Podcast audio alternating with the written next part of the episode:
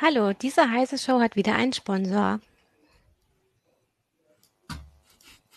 Die Intel vPro-Plattform ist für Unternehmen konzipiert und weit mehr als nur ein Prozessor. Die umfassende Plattformtechnologie erfüllt nicht nur die Anforderungen ihrer IT, sondern auch die Wünsche ihrer Mitarbeiter. Die Intel vPro-Plattform vereint erstklassige Leistung, hardwarebasierte Sicherheit, moderne Fernverwaltbarkeit und Stabilität, sodass sie Unternehmensproduktivität beschleunigen, Daten besser schützen und von überall ihre PCs verwalten können. Gehen Sie auf intel.de slash morewith und erfahren Sie mehr.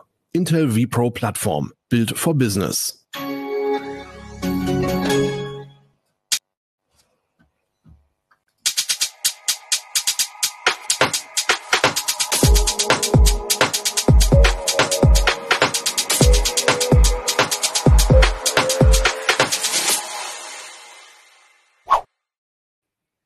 Hallo, herzlich willkommen zu einer neuen heiße Show.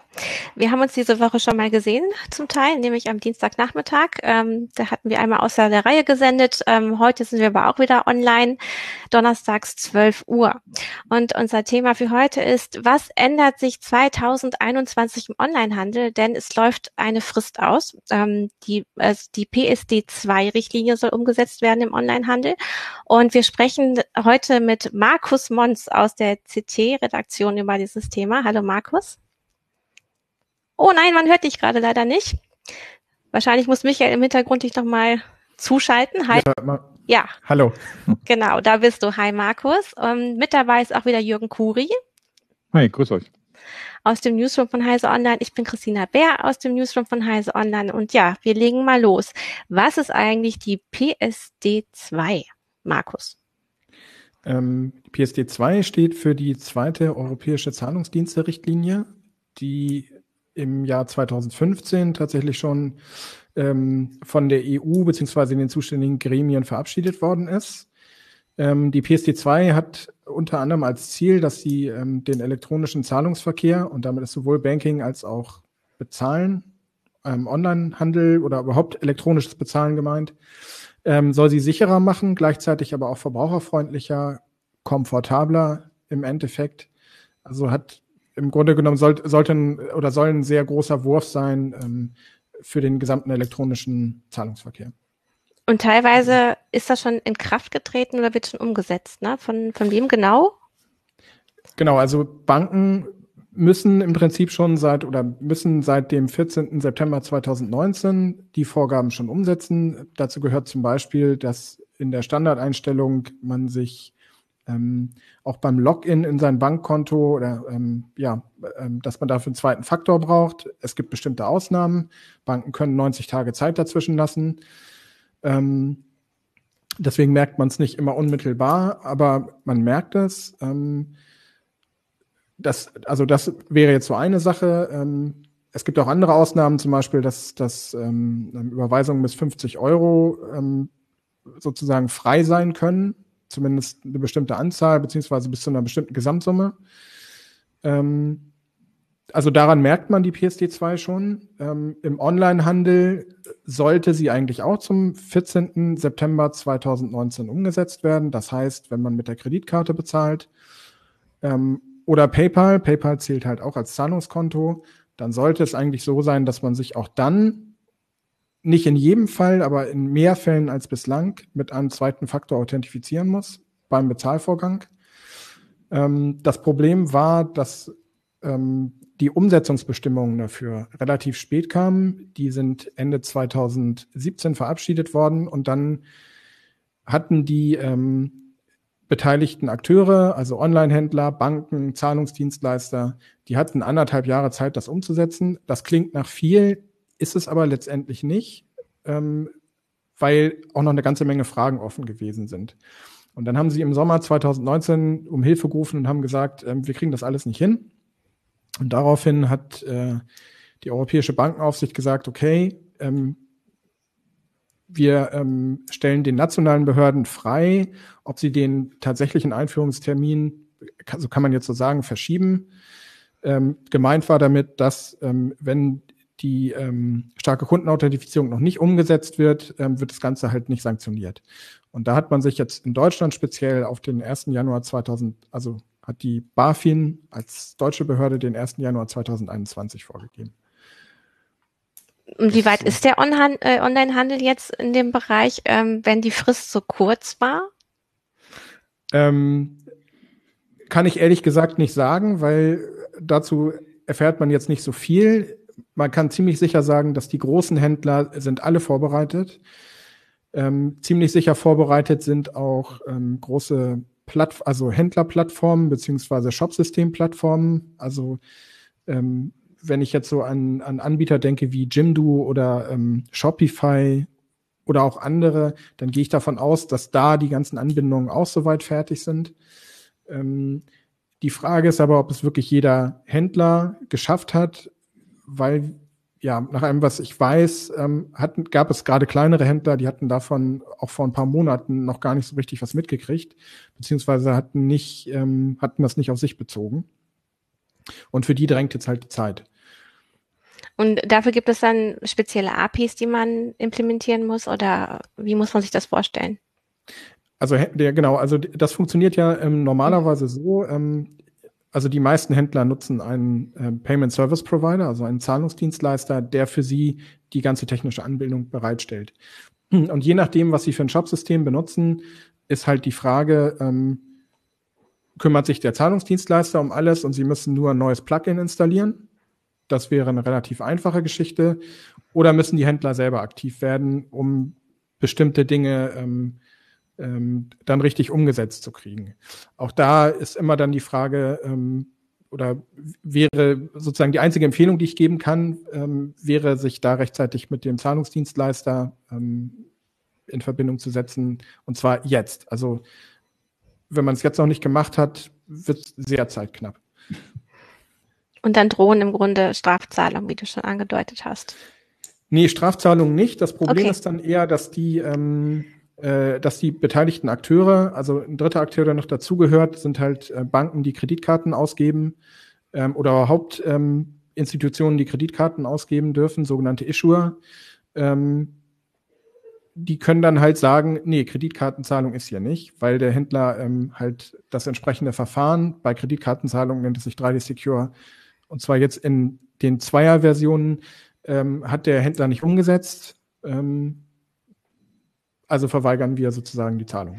Okay, also dann hätte der Schwierigkeiten, überhaupt Käufe abzuschließen, beziehungsweise die genau. Bezahlung zu gewährleisten. Und das würde das ganze Geschäft natürlich ähm, schwieriger machen. Jürgen, wolltest du was sagen? Hm, ja, also für mich stellt sich ja erstmal die Frage, oder warum haben, warum war, ist die PST2 überhaupt gemacht worden? Also zumindest gut bei den Banken kann ich es ja noch nachvollziehen, aber warum jetzt im Onlinehandel äh, die ganze Sache nochmal verkomplizieren? Ist es dermaßen oft zu Missbrauch gekommen, dass man das jetzt unbedingt machen muss? Oder, oder sind die Leute irgendwie zu unvorsichtig mit ihren Daten, dass man jetzt irgendwie tatsächlich ihnen noch einen zweiten Faktor aufzwingt? Oder warum, warum haben, haben sie das überhaupt gemacht? Also ehrlich gesagt, ähm, da muss ich tatsächlich passen. Den Hintergrund kenne ich nicht. Ich glaube, es ging tatsächlich darum, die Sicherheit zu erhöhen und das Missbrauchsrisiko zu senken. Was ich aus Diskussionen auch weiß, ist, dass sich ähm, viele Beteiligte lange dagegen gewehrt haben, weil ähm, die, ähm, es wird ja so oder so schon eine Transaktionsrisikoanalyse in irgendeiner Form mhm. durchgeführt, also eine Betrugsprüfung. Und nach meinem Wissen funktioniert das eigentlich relativ gut. Das 3D-Secure-Verfahren, was es bislang gab in der Version 1, ist immer dann zum Einsatz gekommen, wenn die automatische Betrugsprüfung festgestellt hat, okay, hier besteht ein hohes Risiko. Und dann wurde man auch bislang schon weitergeleitet ähm, und musste sich in irgendeiner Weise ähm, authentifizieren zusätzlich. Genau, also das ist das 3DS äh, oder 3D-Secure-Verfahren, ne? Also dass man genau. verschiedene Dinge beibringen muss. Ähm, das einmal Wissen, Besitz und Inherenz heißt das. Ne? Ähm, kannst du das genauer erklären? Ja, also bislang, also ähm, in seiner ursprünglichen, also man kann, also ich würde einmal kurz zurückgehen und ähm, mhm, so in, der geschichtlichen, in der geschichtlichen ähm, Entwicklung kann man das vielleicht ganz gut darstellen. Also die ersten 3D-Secure-Verfahren waren halt mit statischem Passwort. Also man hat ähm, ähm, bei, in solchen Fällen ähm, ist man dann auf eine, eine weitere Website weitergeleitet worden, wo schon das erste Problem war, weil diese Website aus, aus der URL ging oft nicht klar hervor, was das eigentlich ist. Was dann dazu führt, dass Käufer normalerweise sagen, das ist mir zu heikel, ich breche ab. Ähm, aber ansonsten hat man ein statisches Passwort eingegeben. Das war die ursprüngliche Form. Mittlerweile ist auch das weiterentwickelt. Ähm, ich kenne es jetzt zum Beispiel ähm, von einer Volksbank. Ähm, da installiert man sich eine App auf dem Handy und ähm, wenn man dann weitergeleitet wird, ähm, muss man halt diese Zahlung in dieser App bestätigen. So ähnlich wird das auch mit 3D Secure 2 laufen. Der große Unterschied bei 3D Secure 2 ist, dass das Ganze viel besser an, die, an den Gesamtprozess angepasst ist. Also man kriegt nicht mehr diese Umleitung auf irgendwelche kryptischen URLs, beziehungsweise von Dienstleistern, die an sich seriös sind, aber die halt der Endverbraucher einfach gar nicht kennt.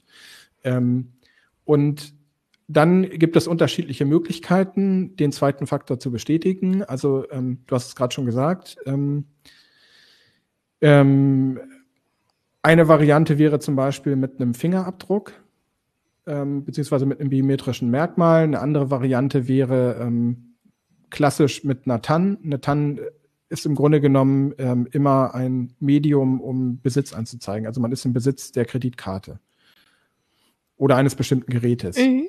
was mit der Kreditkarte gekoppelt ist. Und das ist tatsächlich sehr unterschiedlich von Anbieter zu Anbieter. Ähm, Jürgen hat das ja auch schon angedeutet oder so hinterfragt, äh, wem nützt es denn jetzt eigentlich? Ähm, oder gibt es auch Gründe, sich dagegen zu wehren? Also ist das nur eine Maßnahme des Verbraucherschutzes, die für die Anbieter es verkompliziert und verteuert? Ähm, und rechnet sich das überhaupt für die Anbieter? Da hast du, glaube ich, schon gesagt, kannst du nicht tatsächlich nicht wirklich beantworten. Ne? Also wie groß, wie groß ist halt der Schaden tatsächlich von Betrug und wie viel kosten die Maßnahmen? Also es ist schwierig, was ich aber auch sehe, so, also das ist jetzt eine ganz grundsätzliche, erstmal eine mhm. abstrakte mhm. Feststellung, ist, ähm, ich denke, es gibt schon Möglichkeiten, diesen Prozess ähm, komfortabel zu gestalten, ohne dass die Sicherheit darunter leidet. Das große Problem war jetzt durch die kurze Zeit, dass alle erstmal irgendwie versucht haben, das abzudecken, was, was man immer so schön mit Compliance bezeichnet. Das heißt, dass sie quasi ähm, rechtskonform das Ganze erstmal umsetzen. Dazu haben sie mehr oder weniger auf das zurückgegriffen, was sie schon hatten. Ähm, die Frage ist jetzt, die sich dann stellt, ist, ob sie es in der Zukunft hinkriegen, diese Prozesse ähm, komfortabler, einfacher zu machen. Ich finde es grundsätzlich gar nicht schlecht, wenn man vor mhm. einer Zahlung noch mal was bestätigt, weil es einem auch noch mal sagt, okay, hier passiert gerade was. Oder wenn ein anderer, ähm, also wenn ein Betrüger tatsächlich versucht, irgendwas zu zahlen und man kriegt dann äh, die Anfrage für den zweiten Faktor aufs Smartphone, ähm, wird man natürlich misstrauisch. Das heißt, man, man sieht dann, okay, irgendwas passiert hier gerade, ähm, was ich nicht eingeleitet habe. Also es hat grundsätzlich schon auch einen Sicherheitszugewinn. Die Frage ist halt, wie man es implementiert. Eine, eine andere. Man, das meinen Capellino und Stefan Bauer auch auf YouTube. Also das natürlich das äh, die Sicherheit erhöht. Das ist ja unbestritten, klar, natürlich. Ein zweiter Faktor erhöht die Sicherheit immer, wenn er richtig implementiert ist, natürlich. Ähm, und Stefan Bauer meint auch, das ist auch datenschutzfreundlicher, weil damit natürlich so Sachen wie bei Sofortüberweisung, dass die einfach Pin und TAN abfragen und damit irgendwie alles machen können letztlich. Ähm, alles einsehen können auf deinem Konto genau, auch, ne? Ja, das ist natürlich nicht so schön. Äh, von daher ist es dann mit der PSD2 und zweiten Faktor, ist es natürlich schon besser es nimmt halt viel Bequemlichkeit weg, beziehungsweise das kam auch schon auf, auf, auf, auf YouTube oder so. Das Problem ist natürlich dabei, jetzt implementiert es jeder anders. Und das liegt aber daran, ähm, Markus, das hattest du ähm, schon hinter den Kulissen gesagt, es gibt halt keinen festgelegten Standard, sondern jeder durfte eben machen, was er wollte. Genau, also jeder muss quasi die Vorgaben zur starken Kundenauthentifizierung erfüllen. Dann gibt es einen Ausnahmenkatalog, ähm, um das Ganze zusätzlich, also wie man das, also zunächst mal, wie man die, ähm, die starke Kundenauthentifizierung in, ja, in ihrer eigentlichen Grundform umsetzt, ist schon mal jedem selber überlassen. Ob du jetzt so einen Chip-TAN-Generator nimmst, ob du ein Smartphone nimmst, ähm, ob du eine SMS-TAN nimmst, die ist auch immer noch zulässig. Das Einzige, was halt nicht mehr geht, sind TAN-Listen auf Papier. Ähm, und ähm, das kann jede, ähm, kann jeder Kartenherausgeber, das ist halt das Entscheidende. Und Kartenherausgeber sind in der Regel halt die Banken können das selber entscheiden, ähm, wie sie das umsetzen. Und äh, das haben wir in der, ähm, in der CT 19 äh, 2020 mal zusammengetragen. Ähm, und es ist tatsächlich sehr unterschiedlich. Also das, ähm, da gibt es keine Einheitlichkeit drin. Und um dem Ganzen noch einen oben drauf zu setzen, gibt es eben noch die Möglichkeit, bestimmte Ausnahmen äh, einzurichten. Ähm, die wichtigste vielleicht ist die sogenannte ähm, Transaktionsrisikoanalyse.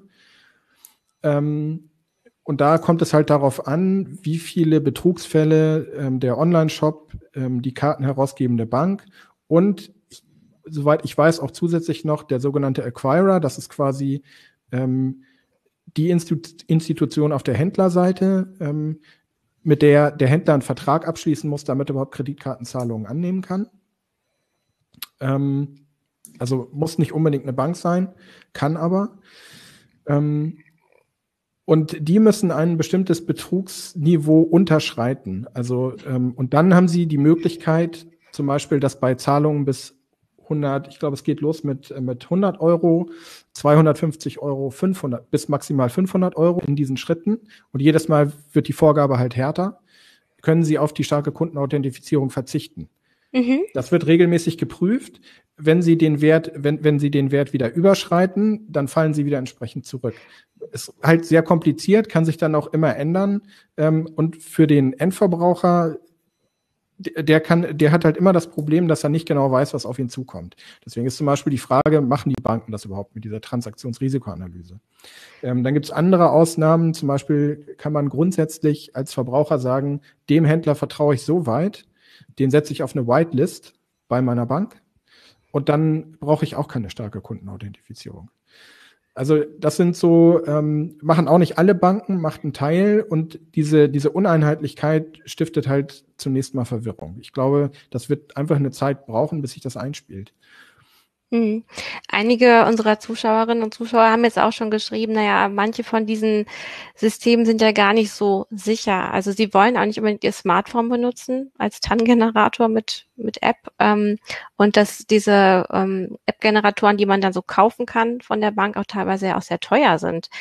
Also ähm, wenn das vielleicht eine Maßnahme des Verbraucherschutzes war, diese PSD2-Richtlinie, hätte man wahrscheinlich auch darauf achten müssen, oder stärker eingrenzen müssen, was ja nicht passiert ist, ähm, wie, was die, was die Verbraucher genau nutzen dürfen oder nutzen sollen und was da für Gebühren aufgeschlagen werden oder was für Sicherheitsprobleme damit dann äh, auf das Smartphone oder das, also das, das persönliche Produkt, was man so in der Hand hat, ausgelagert wird.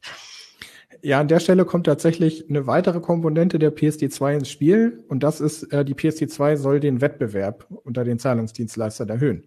Mhm. Und die Idee, also das heißt, sie schieben, also ähm, ist ja an sich auch gar nicht so verkehrt, nicht jetzt alles bis ins Detail in der in der Richtlinie zu regeln. Technologieoffenheit.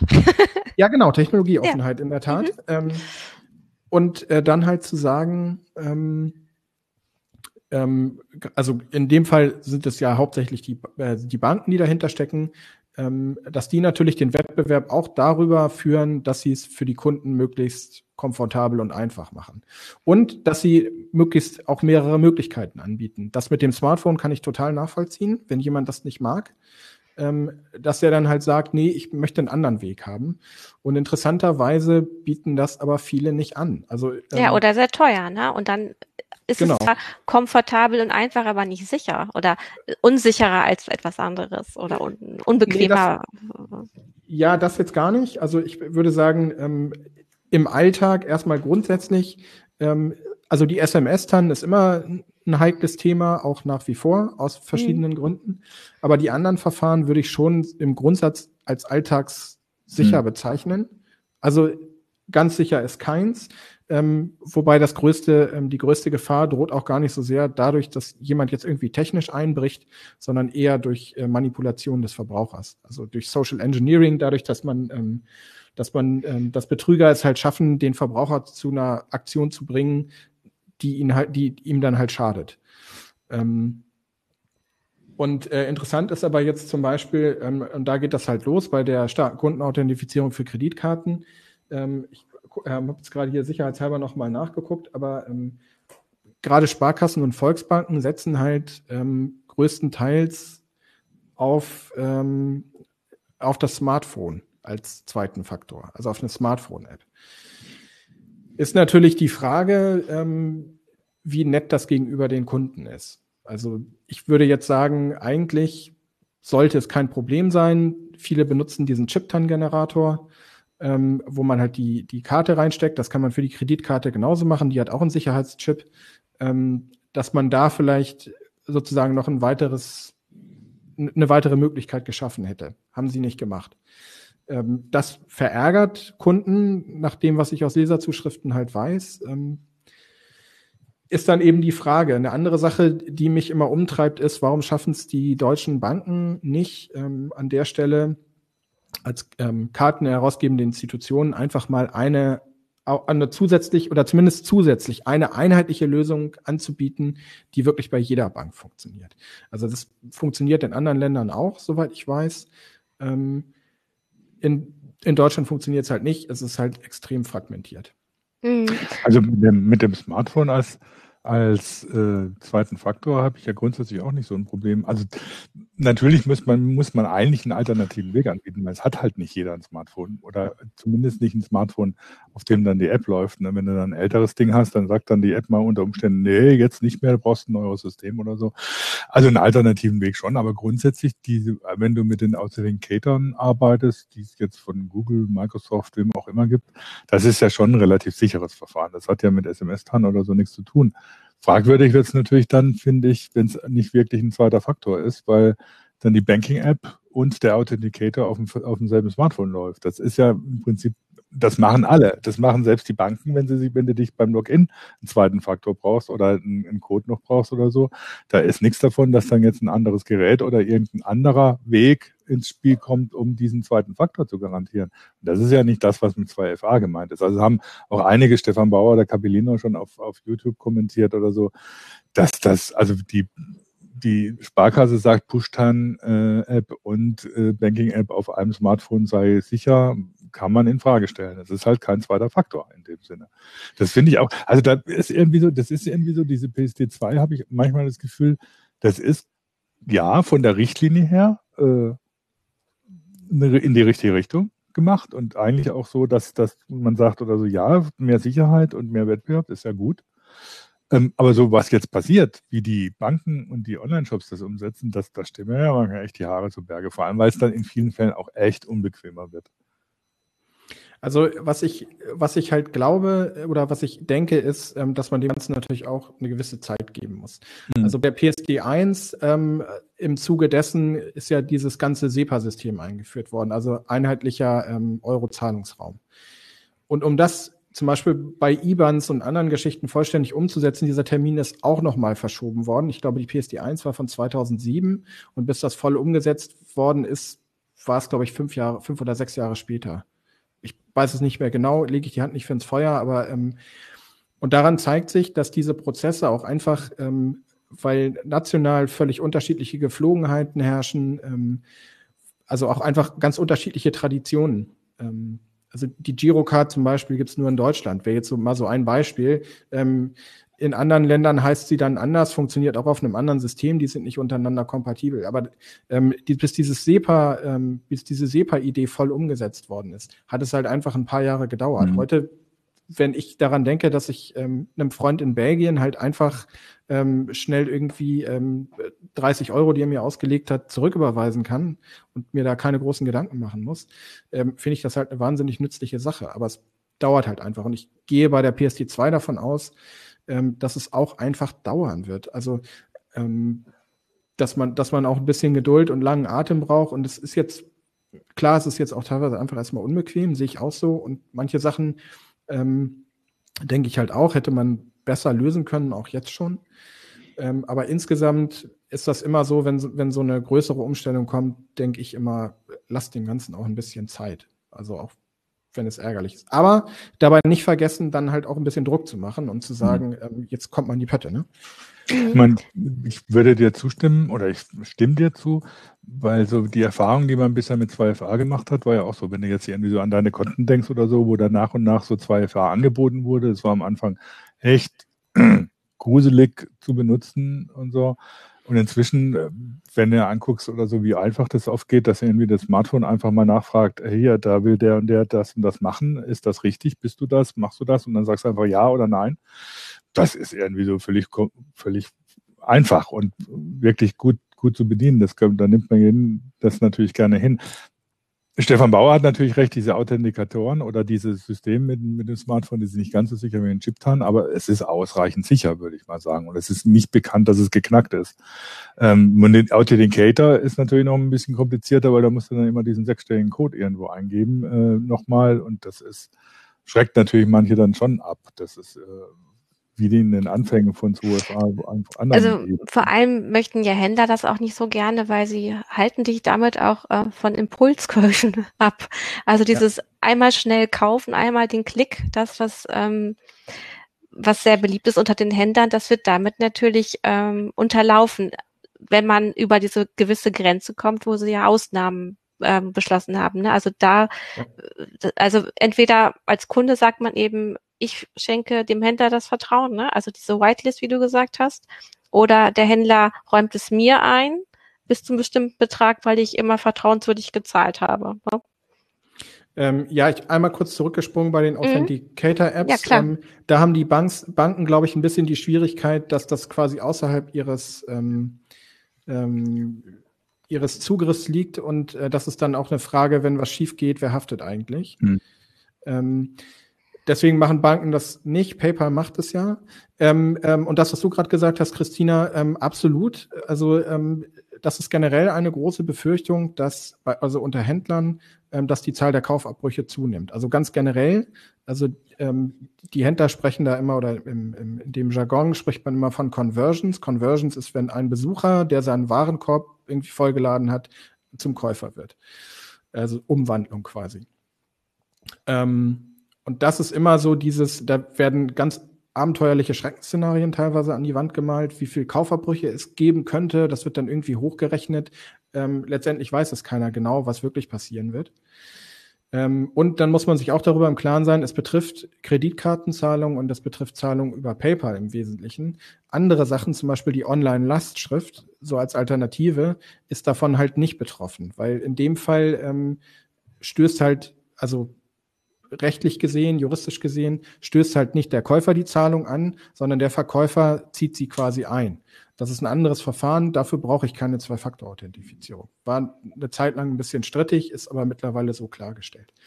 Ähm, das wäre so eine Alternative, die mir speziell einfällt. Der Rechnungskauf ist in dem Sinne auch nicht betroffen. Klar, wenn ich dann die Rechnung überweise, dann habe ich bei der Bank auch eine Zwei-Faktor-Authentifizierung. Ähm, das kenne ich aber schon. Ähm, das sind dann auch so, ähm, sind dann auch noch so Geschichten, die dazukommen. Ähm, also Angst haben im Wesentlichen natürlich die, die ähm, an Kreditkartenzahlungen verdienen.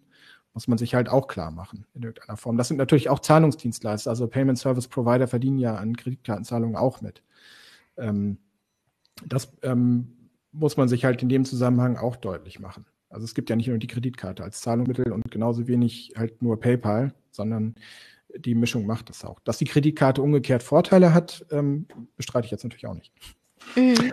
Ich meine, das ist vielleicht ja auch gar kein schlechter Effekt, wenn äh, so diese ganzen so Spontankäufe so ein bisschen rausgezögert werden, weil also wenn man sich anguckt, wie viel sich Leute verschulden, das ist ja eine Seite und die andere Seite hat Paul irgendwie auf YouTube gesagt, naja, das ist für die Händler vielleicht auch gar nicht so dumm, und dann gibt es weniger Unzufriedenheit, weniger Stornierung, weniger Unzufriedenheit. Und es ist vielleicht gar nicht schlecht, wenn es weniger Und, und weniger Rücksendung, obwohl sie natürlich ja. diesem Problem also, auch entgegengetreten sind, indem sie die Rücksendung genau. auch ja. anders geordnet haben. Jetzt ja, kannst du ja viel häufiger dazu verdonnert werden, als Kunde oder Kundin das auf eigene Kosten zurückzusenden. Ne? Das, ähm, und also wenn ich mir überlege oder wenn ich mir anschaue, wie das bei PayPal teilweise funktioniert, mit den Geräten, die du als vertrauenswürdig äh, erklärt hast, wenn du dann einfach sagst, ja, ich kaufe das jetzt und dann gehst du PayPal und zack, bom, bom, bom und plötzlich hast du bezahlt.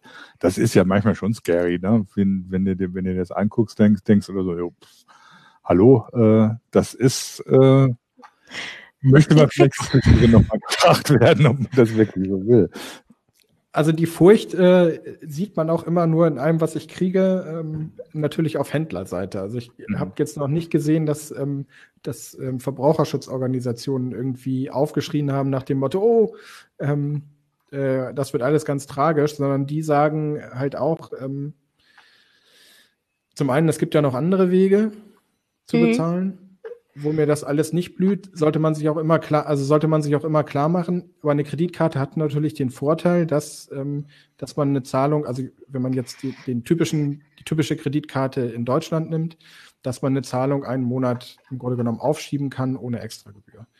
Das ist aus meiner Sicht im Wesentlichen, also der wesentlichste Vorteil. Ähm, letztendlich kann man das bei einem Rechnungskauf aber auch machen.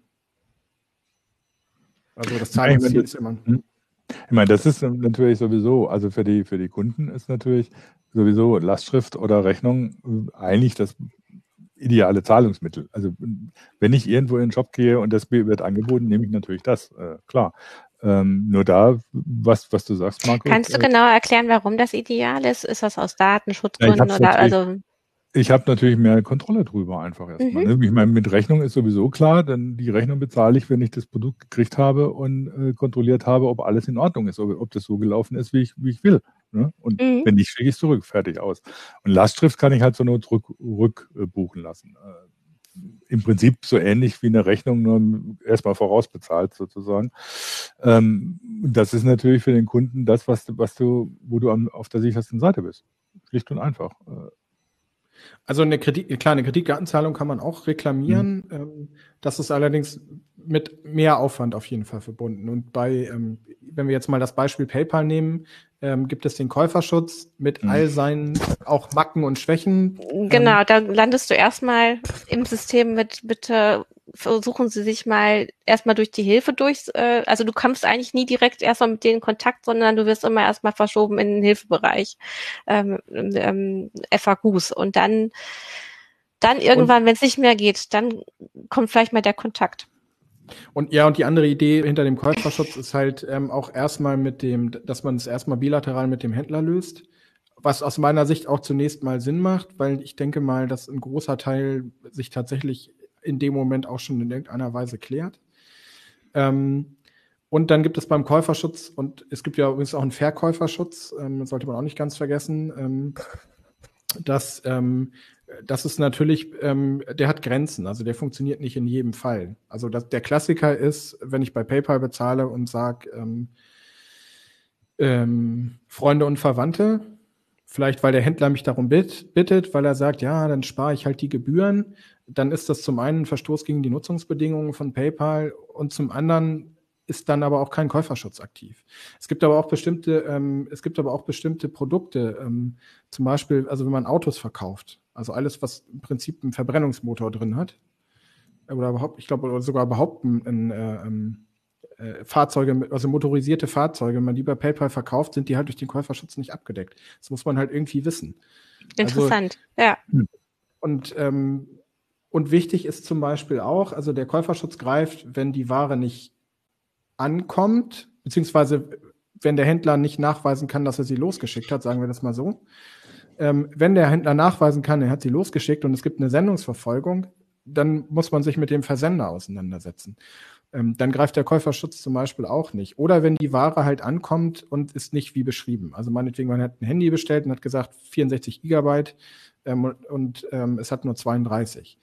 Ähm, das wäre zum Beispiel auch ein Fall. Aber der Käuferschutz greift dann halt auch nicht in jedem Fall. Also ähm, das sind halt so, sind dann halt so Sachen, die man einfach, ähm, die man auch, auch einfach irgendwie wissen muss. Also es gibt über, also an vielen Stellen diese Sicherheitsmechanismen, würde ich schon sagen, aber ähm, klar, die Online-Lastschrift kann man innerhalb, äh, kann man binnen acht Wochen ohne Begründung, ähm, äh, kann man die halt zurückbuchen. Sollte man jetzt nicht machen, äh, nicht einfach so wild machen, weil ähm, wenn, äh, wenn der Händler ein Anrecht auf sein Geld hat, dann wird er das auch irgendwie durchsetzen und dann hat man irgendwann ein Inkasso-Verfahren ähm, am Hals. Ähm, aber es ist auf jeden Fall eine Sicherheit. Würde ich schon sagen. Ja, es ist relativ bequem halt. Ne? Das ist. Ja. Ähm, wobei, also gibt es halt, da jetzt auch Diskussionen, was, was ist, was ist so die, die, die so eine Kaskade von Sicherheit, ne, wo dann eben Lastschrift oder äh, und, und Rechnung, beziehungsweise Rechnung, Lastschrift und dann äh, die anderen Verfahren ähm, da äh, vorkommen und dann wird immer Giropay genannt. Wobei Giropay denke ich immer, ähm, ja, interessant, aber funktioniert nicht.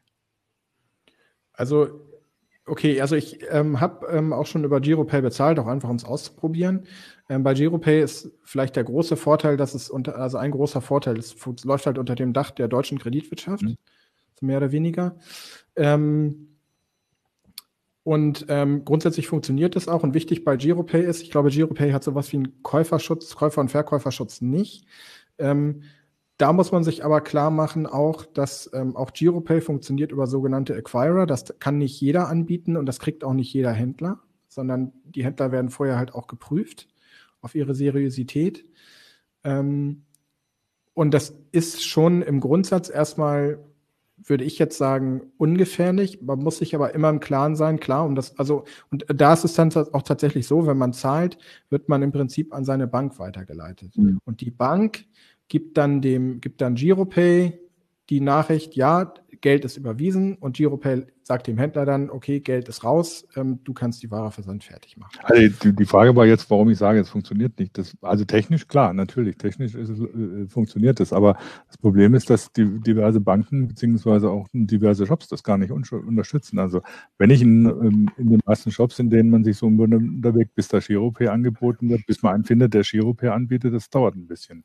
Mhm. Ja, genau. Das ist so ähnlich wie Pay Direct. Ist auch so ein Thema, was ja PayPal Konkurrenz machen sollte und dann mhm. sicher eine gute Idee ist auf Basis des Girokontos, beziehungsweise ja, dass es auf Basis des Girokontos läuft. Ähm, aber hat sich halt nicht durchgesetzt. Also jetzt anders als Sofortüberweisung, das findet man halt häufiger. Mhm. Jetzt, wir haben jetzt ja auch darüber geredet, ähm, wie viele verschiedene Möglichkeiten es gibt zu bezahlen. Und ich glaube, man kann auch nochmal darauf hinweisen, dass sich ja auch tatsächlich etwas verbessert hat, weil ja ähm, vor einiger Zeit konnte man noch Gebühren erheben als Shop äh, und sagen, ähm, also auf bestimmte Zahlungsweisen und auch das wurde abgeschafft. Ähm, also hat man damit die Vielfalt auch Vielfalt erhalten und den Leuten das auch nicht aufgebürdet, extra Kosten zu zahlen, wenn sie eine bestimmte Zahlungsweise nicht haben möchten. Also es, ja. im Sinne des Verbraucherschutzes, Entschuldigung. Ja, genau. Die Regelung ist tatsächlich schon Anfang 2018 in Kraft getreten, als die PSD 2 eigentlich sozusagen ganz formell in Kraft getreten ist, ist äh, diese Regelung mit in Kraft getreten, dass ähm, Händler zumindest für bestimmte Zahlarten, ich glaube, das galt nicht für alle, aber für viele ähm, durften Händler halt keine extra Gebühren draufschlagen mehr. Ähm, und manche hatten es auch vorher schon drin. Also PayPal zum Beispiel hat in seinen Händler-AGB schon seit Jahr und Tag drin, wenn ihr PayPal anbietet, dürft ihr dafür aber keine Extragebühren nehmen. Mhm. Das heißt, was die Händler halt nur machen können, ist ähm, äh, in dem Fall sozusagen wahrscheinlich einen Querschnitt machen und dann gucken und das dann in, in ihre Endpreise mit, ähm, mit einbeziehen, diese Gebühren. Weil, ähm, so wie du das alles schilderst, habe ich schon den Eindruck, ähm, weil, weil du ja auch davon gesprochen hast, dass die Händler das eher nicht so toll finden wegen den Impulskäufen, äh, dass das tatsächlich eine Richtlinie ist, die sich äh, um Verbraucherschutz kümmert. Wir haben auch schon festgestellt, viele Schritte des Einkaufens sind mittlerweile ganz gut abgesichert, ne? ob es der Versand ist, äh, der Einkaufsprozess an sich oder auch das Zurücksenden. Also da haben wir eigentlich mittlerweile ziemlich viele Möglichkeiten, da als Kunde oder Kundin sehr sicher wieder bei rauszukommen. Wolfgang wie fragt jetzt gerade mal via Facebook, ähm, ich glaube, weil es auch hier manchmal an den anderen Kommentaren auftaucht, also warum, was ist bei PayPal anders? Also warum sprechen sich ähm, offenbar auch viele unserer Zuschauerinnen und Zuschauer auch gegen PayPal aus? Ähm, ist das, in welcher Weise ist das unsicherer? Also PayPal jetzt? Mhm, also genau. Grund, grundsätzlich würde ich sagen, PayPal ist auch ein sicheres Bezahlverfahren, das, ähm, das tatsächlich ähm, Besondere an PayPal ist, wenn, wenn du so willst, der, ähm, der Käufer- und Verkäuferschutz. Das ist quasi, würde ich jetzt mal spontan sagen, ist deren eigentlich deren, deren Hauptargument, dass sie das mit drin haben und dass es halt relativ verbreitet ist. Der andere Vorteil bei PayPal ist halt auch, du kannst dein Konto ja auch per Banküberweisung, dein PayPal-Konto per Banküberweisung mhm. aufladen. Das geht ja auch. Ähm, es ist quasi so eine Art zwischengeschaltetes Konto. Ähm, und dann das andere ist halt zu sagen, wenn dein Konto auf Null ist, ähm, dann wird halt entweder das Ganze per Lastschrift oder per Kreditkarte abgebucht. Es ist ein bisschen, ähm, so formal ist das, wird das dann ein bisschen komplexer, aber ähm, äh, das ist ja im Prinzip die Idee dahinter. Und die eigentliche Idee von PayPal muss man auch immer noch dazu sagen, weshalb PayPal überhaupt entstanden ist, war, ähm, und das ist ja eine Funktion, die es heute immer noch hat, sich quasi unter Freunden schnell elektronisch Geld hin und her zu schieben. Und das ähm, hat den US-amerikanischen Hintergrund, dass es da halt sowas wie ähm, äh, das normale Hin- und Herüberweisen von Geld zwischen Girokonten so gar nicht gibt, sondern man stellt sich einen Scheck aus. Und das ist halt, das macht man heute noch und das ist halt relativ kompliziert und da das erleichtert PayPal halt einfach. Mhm. Also Stefan Bauer schreibt auch, äh, PayPal ist halt quasi Fintech und ein, äh, kein, kein klassisches Geldinstitut. Insofern laufen da manche Dinge anders und nicht immer besser für Kunde und Händler. Ja, mhm. also würde ich auch sagen, stimmt äh, sicherlich ähm, ein Stück weit. Ähm, ich meine, jeder weiß, dass, dass PayPal, dass es bei PayPal-Zahlungen auch Probleme geben kann. Ähm, ich würde jetzt mal sagen, gemessen an der Gesamtzahl ist es wahrscheinlich gar nicht so viel. Ähm, aber wenn man, wenn man erstmal betroffen ist, kann das halt verdammt hakelig werden bei denen. Also das weiß ich auch, weil ähm, ich immer wieder mit Lesern zu tun habe, die halt dann ähm, auch Schwierigkeiten haben.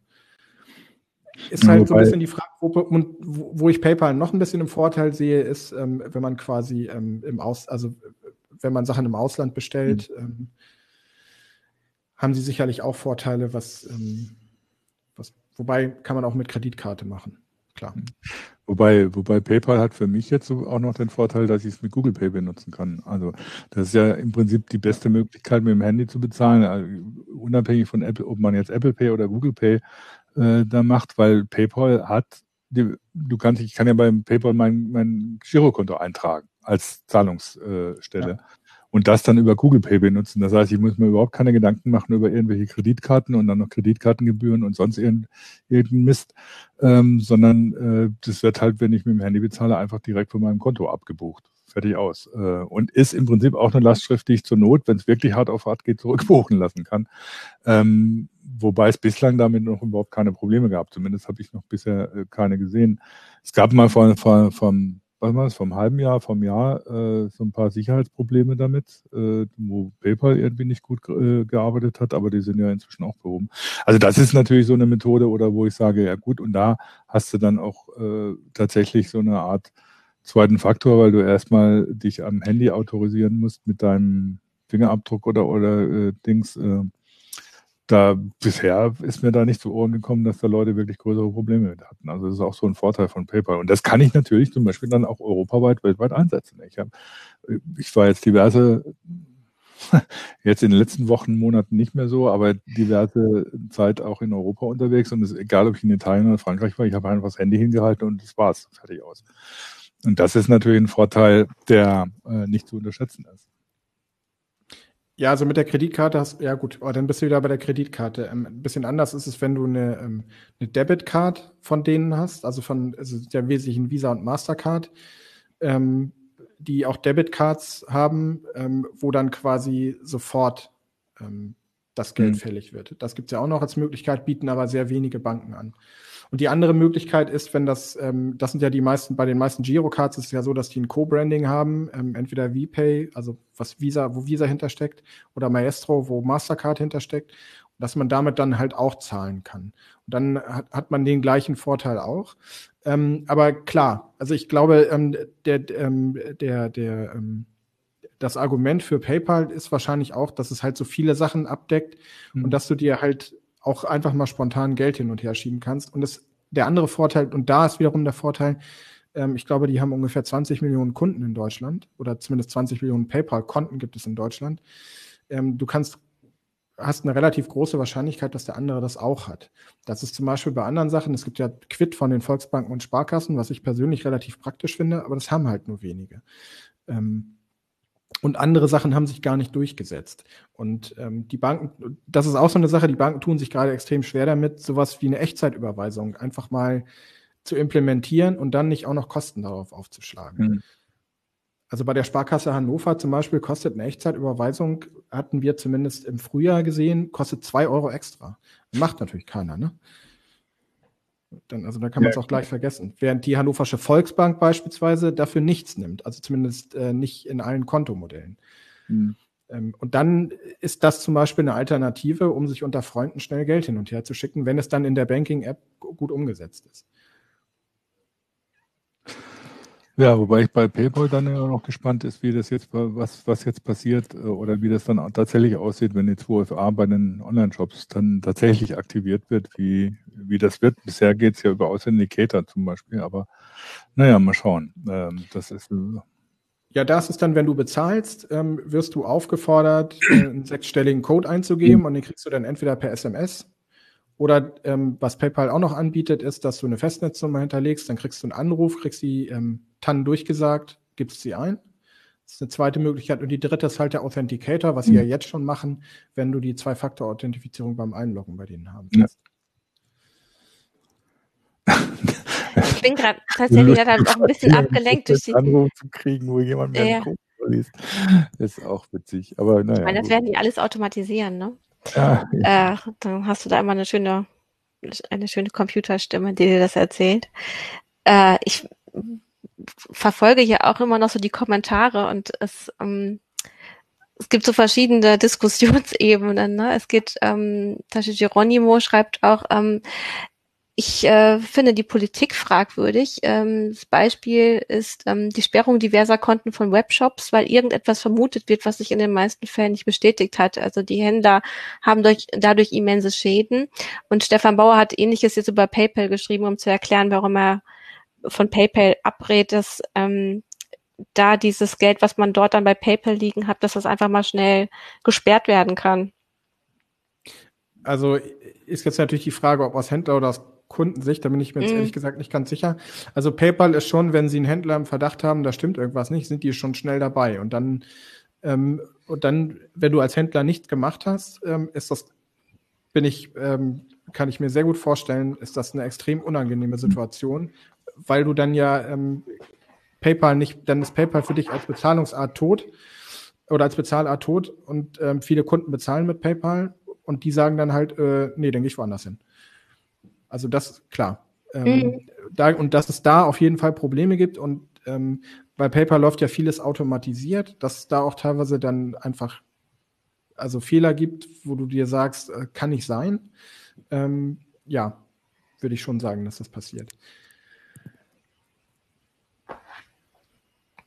Ja, wobei, also sag mal so, aus, aus Kundensicht, ähm, ich hab, mit PayPal habe ich damit noch keine Erfahrung gemacht, aber ich kenne das halt so aus, aus äh, wenn, wenn die Bank meint oder so, du machst da eher eine Transaktion, die für dich ungewöhnlich ist, also wenn sie diese ähm, Erkennung drin haben oder so, wo sie sagen, ja, nee, das kann jetzt nicht hinhauen, und das hat mich schon ein paar Mal gerettet tatsächlich, beziehungsweise teilweise auch nicht gerettet, aber dann bekam ich einen freundlichen Anruf und dann sind sie jetzt wirklich in Italien und wollen gerade irgendwie 50 Kisten Wein kaufen.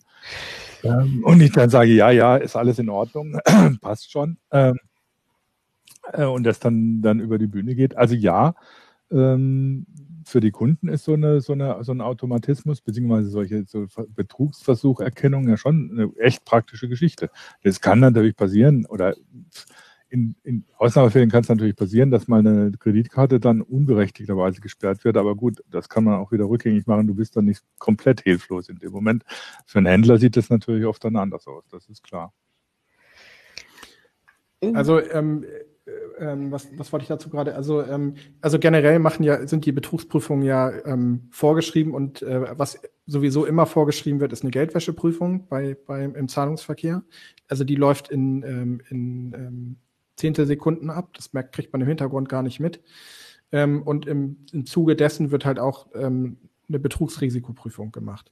Und ich würde auch sagen, das Ganze ist relativ gut. Und das war auch ein Argument, wo viele gesagt haben, warum gebt ihr nicht einfach vor, ähm, dass äh, die Beteiligten an so einer Online-Zahlung ähm, ein bestimmtes Betrugsniveau unterschreiten müssen? Und ansonsten kriegen sie halt Probleme. Aber ähm, ja, der Gesetzgeber hat es halt anders gelöst.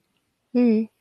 Ich habe jetzt nochmal eine ganz andere Frage. Wir hatten ja am Anfang des Jahres schon das Desaster mit der Bonpflicht da war eigentlich auch schon lange klar, dass es das geben soll. Und dann haben die Händler trotzdem gesagt, nee, machen wir nicht, können wir nicht, wollen wir nicht. Ähm, ist es wahrscheinlich, dass es einen weiteren Aufschub geben wird, weil einige Händler die Richtlinie nicht umsetzen können zum Stichtag? Also ich weiß, dass die Verbände das gerne so hätten. Ich weiß aber auch, dass die Europäische Bankenaufsicht sagt, Leute, ihr habt jetzt ein Jahr extra gehabt. Das Problem ist eigentlich bekannt ähm, seit, äh, an, seit spätestens Anfang 2018. Ähm, ihr habt jetzt im Prinzip drei Jahre gehabt, um das umzusetzen. Wenn ihr es jetzt immer noch nicht hinkriegt, ist es auch irgendwie euer Problem. Ähm, mal gucken, kann es ehrlich gesagt überhaupt mhm. nicht sagen. Ich weiß, dass die Händler, äh, also dass die, die, ähm, die Handelsverbände auch auf europäischer Ebene da eine relativ starke Lobbyarbeit machen. Ob es dann am Ende klappt, weiß ich nicht. Könnte aber passieren. Ja, ich meine, wir werden das ja weiter beobachten. Ähm, ja, was kann man aus der Sendung oder beziehungsweise jetzt aus dem Gespräch noch so mitnehmen? Also für mich bleibt so übrig, ähm, dass da eigentlich eine ganze Menge im Verbraucherschutz getan wurde, auch wenn es manchmal sehr umständlich ist. Also es, ähm, es kann, mag nerven, aber das kennen wir auch von anderen Themen, ähm, zum Beispiel das Backup nervt auch, ja. ist aber sinnvoll. Ähm, und na gut, äh, die, die Meinung über verschiedene Zahlungsdienstleister, Drittanbieter, äh, ob nur Kreditkarte oder ähm, per ähm, Überweisung, das ist wahrscheinlich dann eine Geschmacksfrage. Aber und halt ganz wichtig, ähm, seid euch darüber im Klaren. Ähm, ab Anfang 2021 können solche Schritte auf euch zukommen und die sind jetzt nicht, werden jetzt im Normalfall nicht irgendwie dazu da sein, um euch äh, auszunehmen oder äh, euch übers Ohr zu hauen, sondern die sind halt tatsächlich so vorgesehen im Prinzip. Im Prozess. Stimmt, das ist ein guter Hinweis von dir, dass plötzlich es, andere also, Fensterchen auftauchen könnten, genau. dass das kein Betrugsversuch ist. Und ähm, wenn man sich da nicht sicher ist, entscheidend ist das, was die eigene Bank vorgibt, also beziehungsweise die Bank, die einem die Kreditkarte ausgibt, ähm, oder halt wenn man bei PayPal kann man es halt auch nachlesen, ähm, auch ein bisschen Selbstinformation zu betreiben und zu gucken, ähm, wie löst mein Zahlungsinstitut das. Mhm. Ich gucke gerade nochmal. Also ähm, Stefan Bauer schreibt jetzt gerade nochmal, also er würde sich wünschen, es käme äh, eine PSD3-Vereinheitlichung. Also dass das ähm, dass das besser nochmal durchdacht wird, vielleicht auch, ich, so, so schätze ich den, den Kommentar ein, also dass man sich da auch eine schöne Richtlinie wünscht, die das nochmal schöner ausformuliert. Wann ist die Zwei-Faktor Authif Authif jetzt kann ich es nicht aussprechen. ja, Authif nee, ich, ich lasse es jetzt. ähm, das, wann ist das sinnvoll im Einsatz und wann nicht? Also ja, also es gibt ja durchaus schon, schon so Ideen. Man könnte ja auch die PSD 2 nochmal erweitern. Ist ja grundsätzlich, ähm, oder ändern ist ja grundsätzlich auch möglich. Ähm, ich würde aber tatsächlich auch sagen, Sinn macht das eigentlich nur, wenn man jetzt so blöd es klingt, und es ist auch irgendwie blöd, aber ähm, es hilft nichts. Man muss jetzt erstmal Erfahrung mit dem sammeln, was man hat, weil ansonsten macht man womöglich den nächsten ähm, ähm, macht, denkt man, man macht das alles besser und am Ende findet man äh, oder sieht man, das Ganze hat dann auch wieder irgendwelche gravierenden Nachteile. Also müssen wir jetzt, glaube ich, durch. Erstmal. Aber PSD 3, ja. Und PSD 3, ähm, denke ich mal, da werden dann auch noch ganz andere aktuell, wie zum Beispiel Kryptowährungen und solche Geschichten. Ja, Wunderbar. Äh, ja, ich hoffe, ich habe, ich, ich, sorry, ich war gerade so ein bisschen durcheinander, auch weil ich den Kommentar vorgelesen habe. Ähm, ich danke erstmal euch allen hier für, ähm, für das Gespräch und auch euch äh, Zuschauerinnen und Zuschauern ähm, für die für die Kommentare.